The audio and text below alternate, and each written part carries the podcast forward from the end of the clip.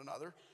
Last Sunday night, we had our Thanksgiving service, and we not only shared testimonies of what God had done in our lives, but we asked people to share testimonies of maybe some people who God had used to be a blessing uh, during this season. And so, as I think back on that, as I think of the topic of gratitude, gratefulness, thankfulness, call it what you want, there's a word that comes to mind that, in my opinion, goes hand in hand with being grateful, with being thankful.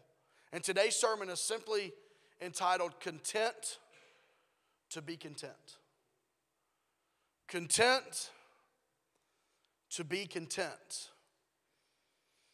In 2022, the year that we exist in, and our culture in, in the Western world here in America, there's an idol that our culture has placed very high, very important. Uh, it's, it's, it's pushed subtly in nearly every commercial, in every form of entertainment, um, in every song, in every podcast or speech. It's an idol that we've placed at the forefront of our culture. And I'll tell you what the idol is the idol is more. That's the idol. The idol is we always want more.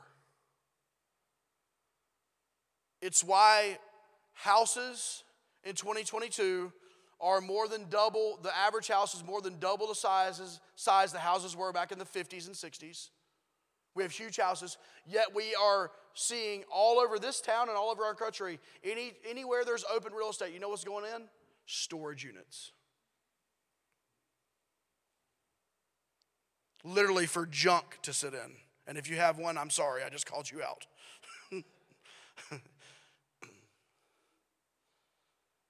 We live in a society that craves more and more and more. Yeah, I have this, and this is all that I truly need, but I want more. This past Friday, I succumbed to the idol of more. As we were shopping Man, I love Black Friday and nowadays though. It is so much better than killing people at Best Buy, you know? Stepping over people, stepping over grandmothers to get my TV at Best Buy. Um, online, my wife loves the color green. It's in my shirt today. I see at Macy's plaid shirts 10.99 or something, 11.99. And I'm like, look, y'all know I'm a pastor. Pastors, like, that's all they have in their wardrobe is plaid shirts, right? Like, I'm a, I'm a church planting pastor. I wear jeans and plaid shirts. Um, but guess what I did? I got another one. Did I need it? No. Did I want it? Not really. My wife wanted me to get it. It's her fault. No. It's Eve. It's not me, Lord. No. Sorry. That was wrong, man. I just took it way, way deep real quick. I'm sorry. Does everybody feel the same way sometimes, though? Like, I, I know deep down in my heart that I have everything that I need, but I oftentimes find myself seeking more. Now, we're going to talk about some of the complexities of this because there are certain things that I'm not advocating for from Scripture today. But if you want to turn in your Bibles, we are going, well, actually, I'll tell you what. You go ahead and turn to 1 Timothy. If you turn to 1 Timothy chapter 6 and hold it there, I'm going to get there, okay? The idea of contentment. If you define the word contentment from Scripture, if you look at the original language and its definition, it's a condition of life where no aid or support is needed. Sufficiency of the necessities of life. Sufficiency of the necessities of life. If you want to break it down in our common vernacular, contentment could be verbalized in many different ways, including, I'm okay with that. If this is God's will, if this is what God has, I'm good. Now, you're already probably thinking if you're a driven type A personality like myself, you're probably already confusing the word complacency, I mean, contentment with the word complacency. Man, I'm good. I'm okay with that. That sounds a little passive. I'm never okay with that. I'm, that's never good. I, and their type A personality sometimes can get in the way. And so do not confuse contentment with complacency. God has not called us to a lack of drive or a life void of inspiration or setting goals. But in all of our goals and in all of our striving and all of our pushing for this or that, the biblical Christian should have a, a peaceful undertone of, I'm going and I'm driven and I'm going after it. But if not, God is good. I'm driven and I'm not satisfied with fill in the blank, but if not, God is good. If not, God is still good. Daniel chapter 3, you don't need to turn there. This is the story of Daniel's three friends, Shadrach, Meshach, and Abednego. As you know, they were facing the fiery furnace, and this is what they say before they're thrown in, our God, verse 17 of Daniel chapter 3, our God whom we serve, he is able to deliver us from the burning fiery furnace. And he will deliver us from your hand, O king. Man, that's that's not complacency. Man, that's boldness. Like God can and God will. Verse 18. But if not, let it be known to you, O king, that we do not serve your gods nor will we worship the gold image which you have set up. That is a perfect biblical picture, in my opinion, of a great balance between driven yet content, courage yet content, boldness. I'll face the fiery furnace. Contentment. If God chooses to take me, so be it. And let's talk this morning just a little bit more about the topic content to be content. 1 Timothy chapter 6 and verse 6. If you don't have your Bibles this morning, it's up on the screen. Now, godliness with contentment is great gain. For we brought nothing into this world, it is certain we can carry nothing out. And having food and clothing, with these we shall be content. But those who desire to be rich fall into temptation and a snare, and into many foolish and harmful lusts, which drown men in destruction and perdition. Wow. For the love of money is a root of all kinds of evil, for which some have strayed from the faith in their greediness and pierced themselves through with many sorrows. Heavenly Father, speak through this text. May we discover the beauty of biblical contentment. In Jesus' name we pray. Amen. Amen. This morning, there are three important truths that I want to pull from this text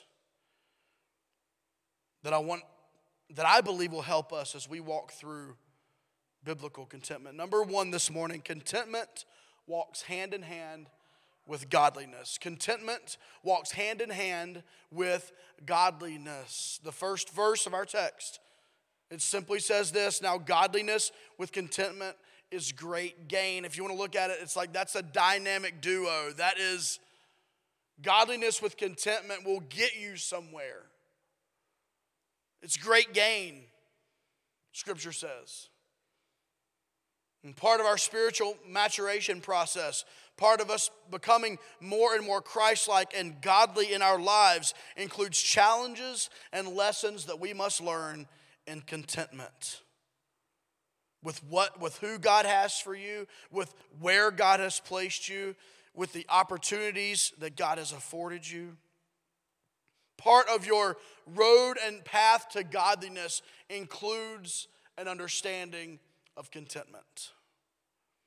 After Habakkuk, we, we did a three week series in the, in the book of Habakkuk. And honestly, if I ever have in, my, in the preaching calendar a three week break before I need to start a new series, I may go back and repreach this one. But in our three week uh, study in the book of Habakkuk, Habakkuk spends the first two chapters of that book pouring out and verbalizing all of his doubts and asking God why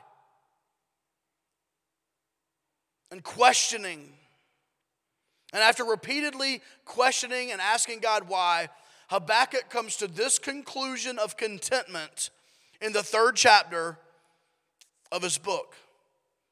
Habakkuk 3:17 says, "Though the fig tree may not blossom, nor fruit be on the vines." Obviously, that he would want those things. He would want fruitful trees. He would want figs.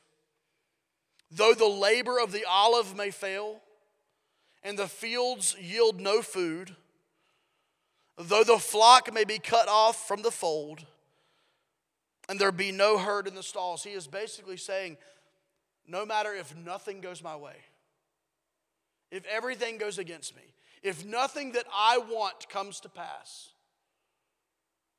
Verse 18, yet I will rejoice in the Lord. I will joy in the God of my salvation. The Lord God is my strength. He will make my feet like deer's feet, and He will make me walk on my high hills. Not heels, hills. Isn't that a beautiful picture of contentment? God, why is this happening to my country? Why, why is this happening to my people? First two chapters. God, I don't understand what you're doing. Here I am trying to serve you, and God, you're nowhere to be found. Hey, God, if you're still nowhere to be found, if my sources of food and pleasure and entertainment and if all of those are dried up, if there's no fruit on the tree, if there's no fig on the fig tree, if all the things that I wanted do not come to pass, yet I will rejoice in the Lord. A beautiful picture of contentment. God, things aren't going the way I planned. However, I will rejoice. I will be content in the God of my salvation. I am content with God. Yes, contentment walks hand in hand with godliness. If you this morning, as a follower of Jesus, want to take steps in your godly walk, in your, in your ability to draw closer to God, it will include, it will include a foundation of contentment. A foundation of contentment. It walks hand in hand with godliness, but that's just the first truth from today's text. The second truth this morning contentment exists only with an eternal perspective. Contentment exists only with eternal perspective. Let's continue in our text today, 1 Timothy chapter 6. Look at the very next verse. For we brought nothing into this world, and it is certain we can carry nothing out. As the old preacher would say, you've never seen a U-Haul behind a hearse, right? And there probably have been now, people have probably done that because they've probably heard that illustration. So I'm sure you can go online and find a picture of a U-Haul behind a hearse. But you know, as simple as this verse is, we brought nothing into this world. It is certain we can carry nothing out. I don't know that we believe it.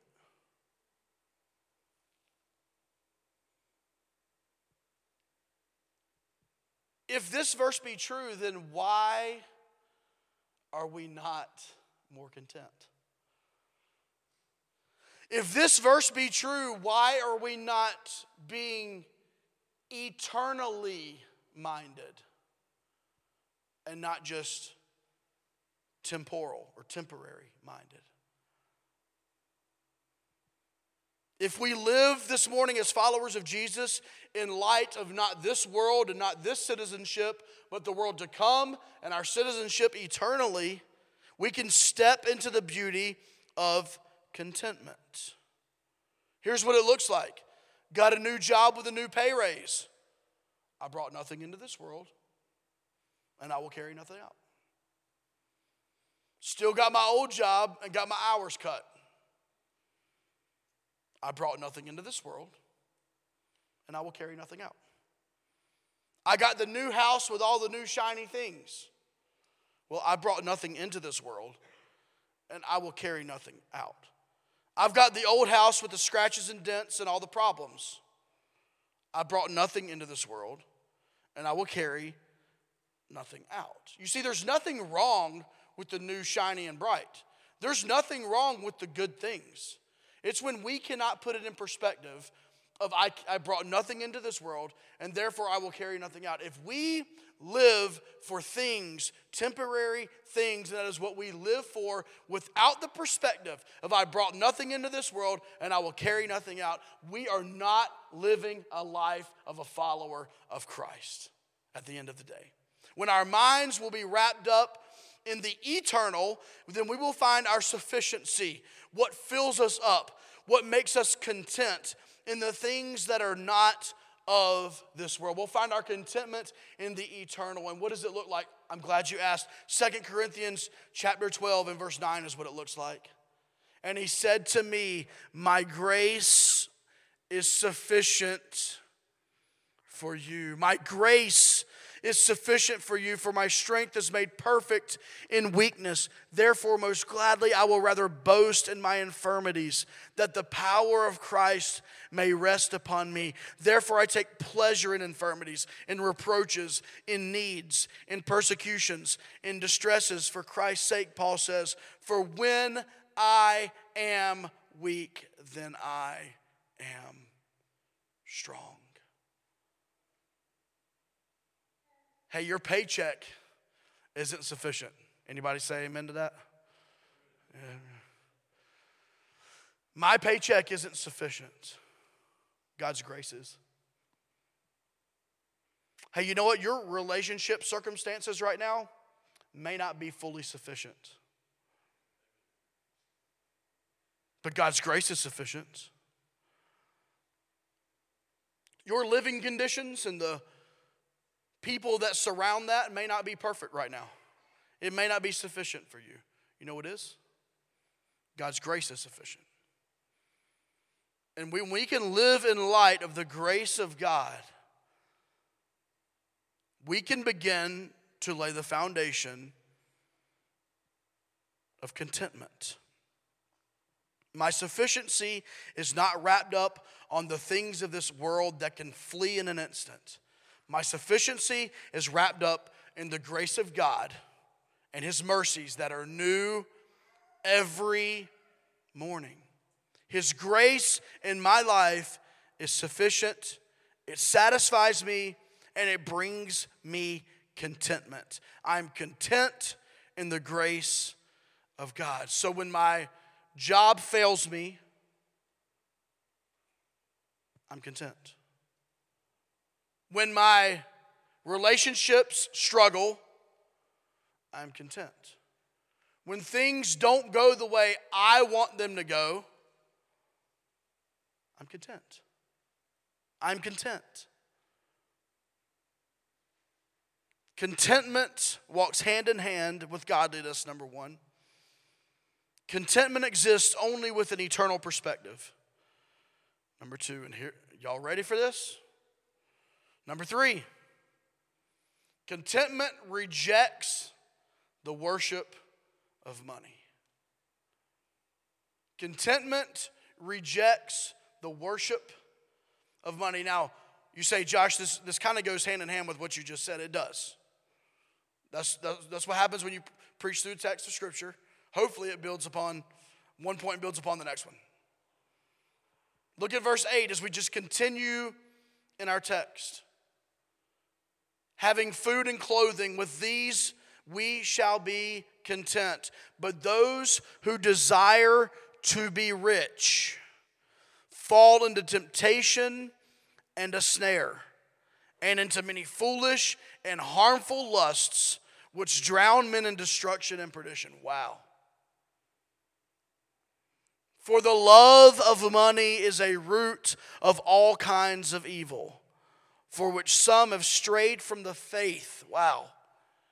In their greediness and pierced themselves through with many sorrows. You see, if we are going to be content, we cannot worship the God of money.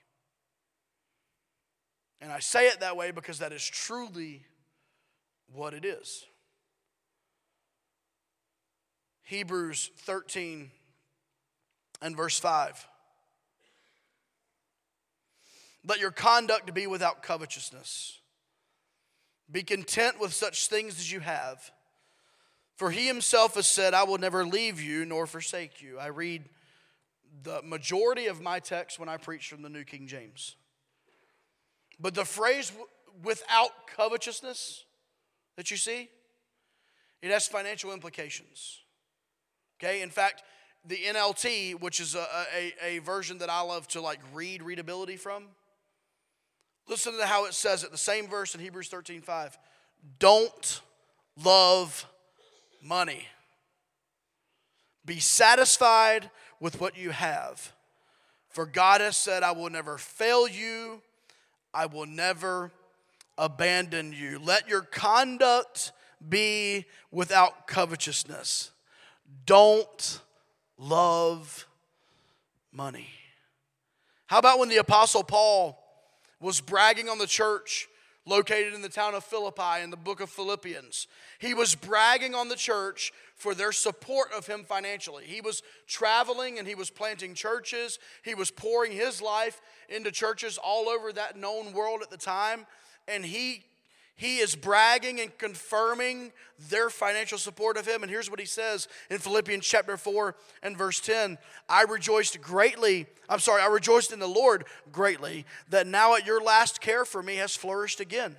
Though you surely did care, but you lacked opportunity. You weren't always able to financially invest, but you did. Not that I speak in regard to need, for I have learned in whatever state I am to be content. I know how to be abased, and I know how to abound.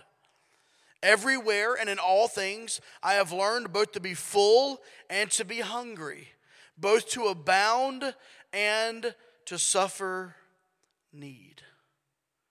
The Apostle Paul says, Thank you for taking care of me.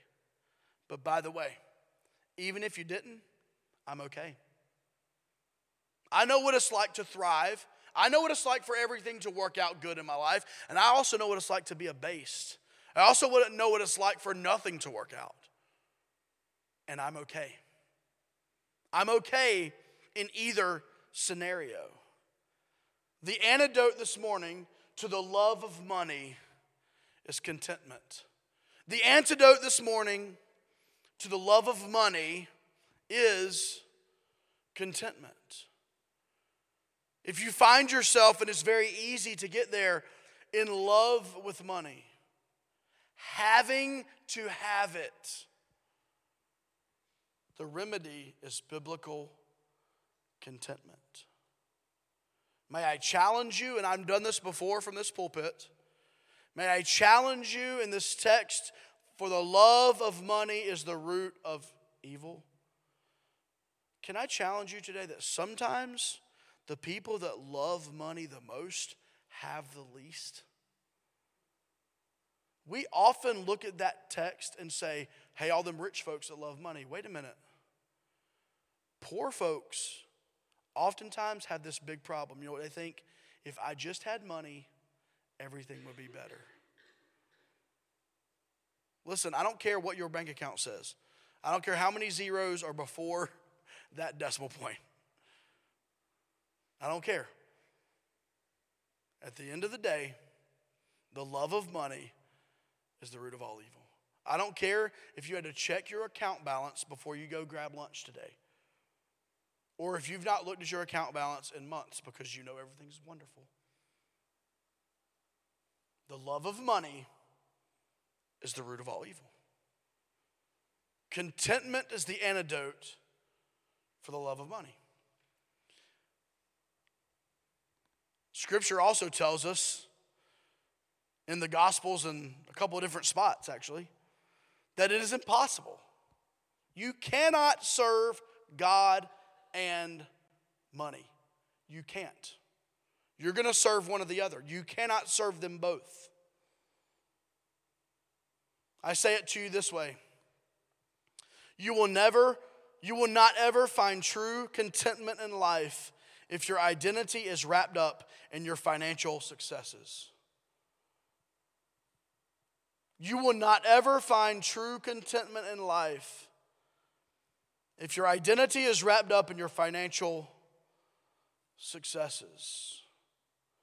Maybe I should have said if your attention is solely based on your finances, whether they be successes or failures.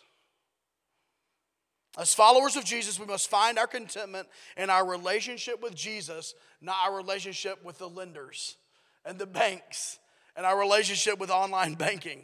When our contentment is wrapped up in money, what happens when we no longer have that money? What happens when our contentment is wrapped up in things and money? What happens when those things we spent so much money on, they just don't satisfy any longer? You ever bought a brand new car before? I bought my first brand new car a couple years ago.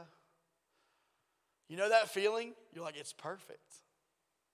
I love it. It's brand new, off the lot. I picked my color, I picked the interior. I've had that thing for a little over two years. There are so many scratches on that thing. I swear my car has like a magnet at the grocery store. Like, like buggies hit it, people hit it. I, judging by one of my dents and the size, I swear like a toddler ran into the side of my SUV. Like there's like a head spot. You know what? If I'm wrapped up in the new, the bright, and the shiny, guess what? It's going to get scratched up. Let me tell you what's happened in two years. Um, I've had to send that thing to the body shop twice in two years. Once, thanks to a deer here recently. The other time, thanks to my dear old daughter. I'll tell you that story later. Well, she's not in here. Avery, you want to come tell it? I'm just kidding. I won't make you do that. Listen, folks, I, am here to bring you this word today. I am not advocating for us to live a lackluster life with no vision, no dreams, no goals. Listen, we're about to get to the new year. You know that's coming. That's not, the, that's not what we're advocating for today. Here is what I am advocating for today. Before you set your New Year's goals, before you pour everything into, I've got to have more, more, more, more, more, more this, more that, more, more.